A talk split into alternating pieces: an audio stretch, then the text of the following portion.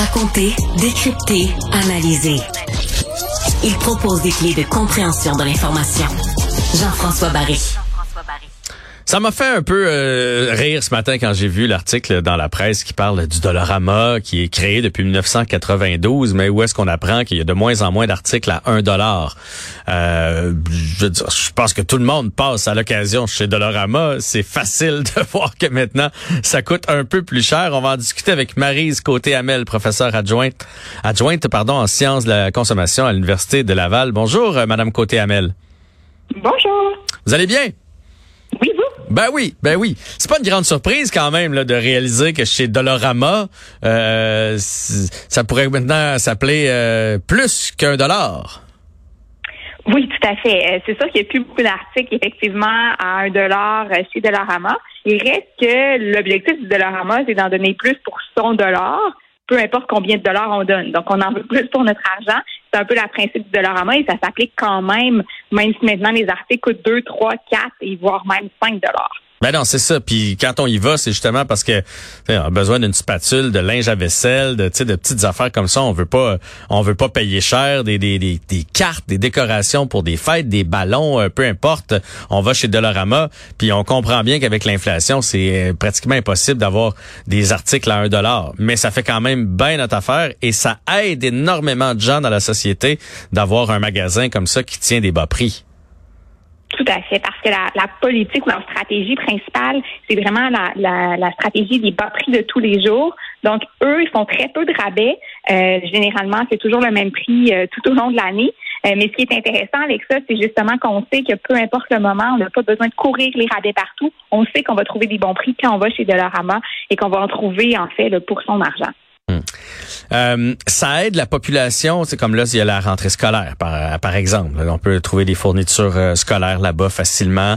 Euh, je lisais même, puis ça, je trouve ça un peu triste, qu'il y a bien des gens qui commencent à aller s'alimenter chez Dolorama parce qu'il y a quand même une section conserve. On peut trouver des breuvages, on peut trouver des friandises, on peut trouver toutes sortes de trucs chez Dolorama et, et il y a de plus en plus de gens qui vont là-bas pour s'alimenter. Oui, tout à fait. Leur offre de produits alimentaires c'est beaucoup amélioré dans les dernières années. Ils ont beaucoup plus de produits qu'il y en avait avant.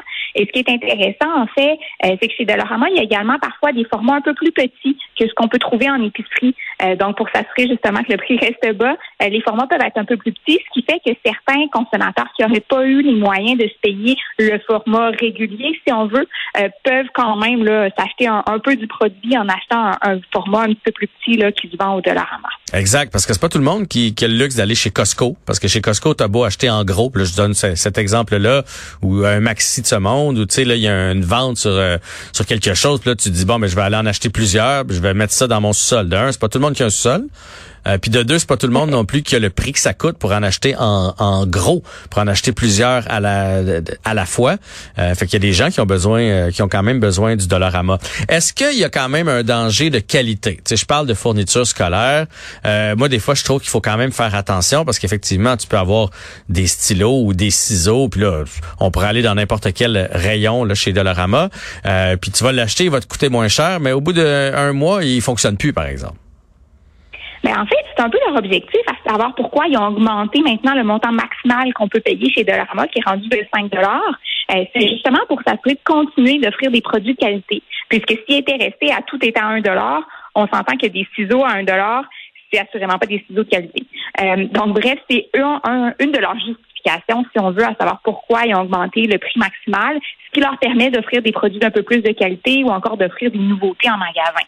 Mais oui, c'est sûr que la qualité quand peu, peu doit être comparée à celle qui est offerte ailleurs.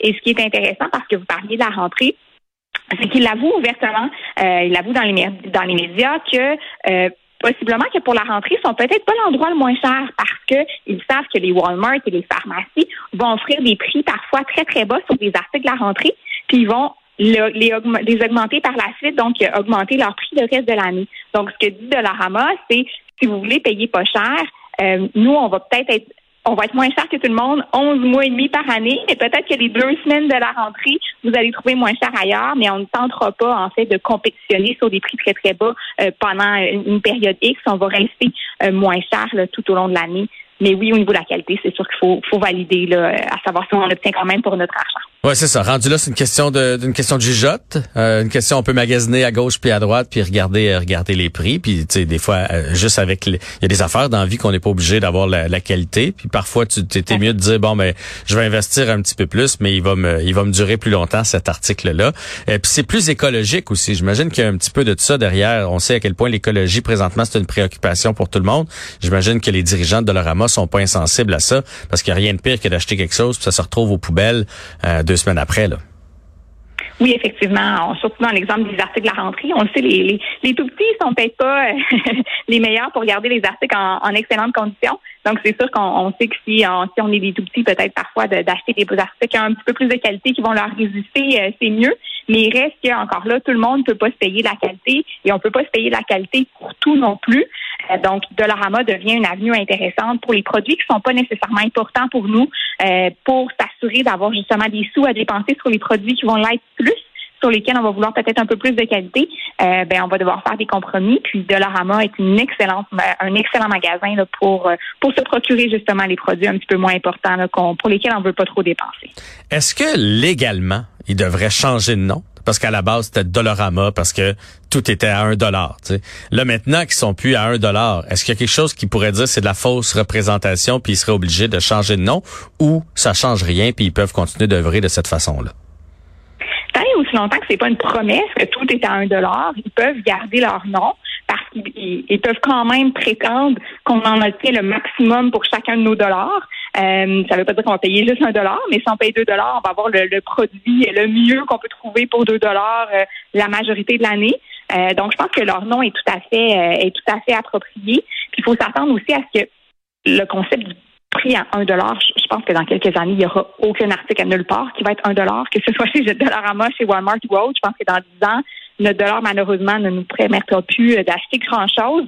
donc, je pense qu'il faut, faut, faut quand même garder ça à l'esprit. Là, le, quand on parle de dollars, on parle généralement de dollars multiples parce que, selon moi, là, tous les articles vont finir par coûter euh, plus qu'un dollar éventuellement. Marise Côté-Amel, professeure adjointe en sciences de la consommation à l'Université de Laval. Un grand merci pour l'entrevue aujourd'hui. Merci beaucoup. Au revoir. Au revoir.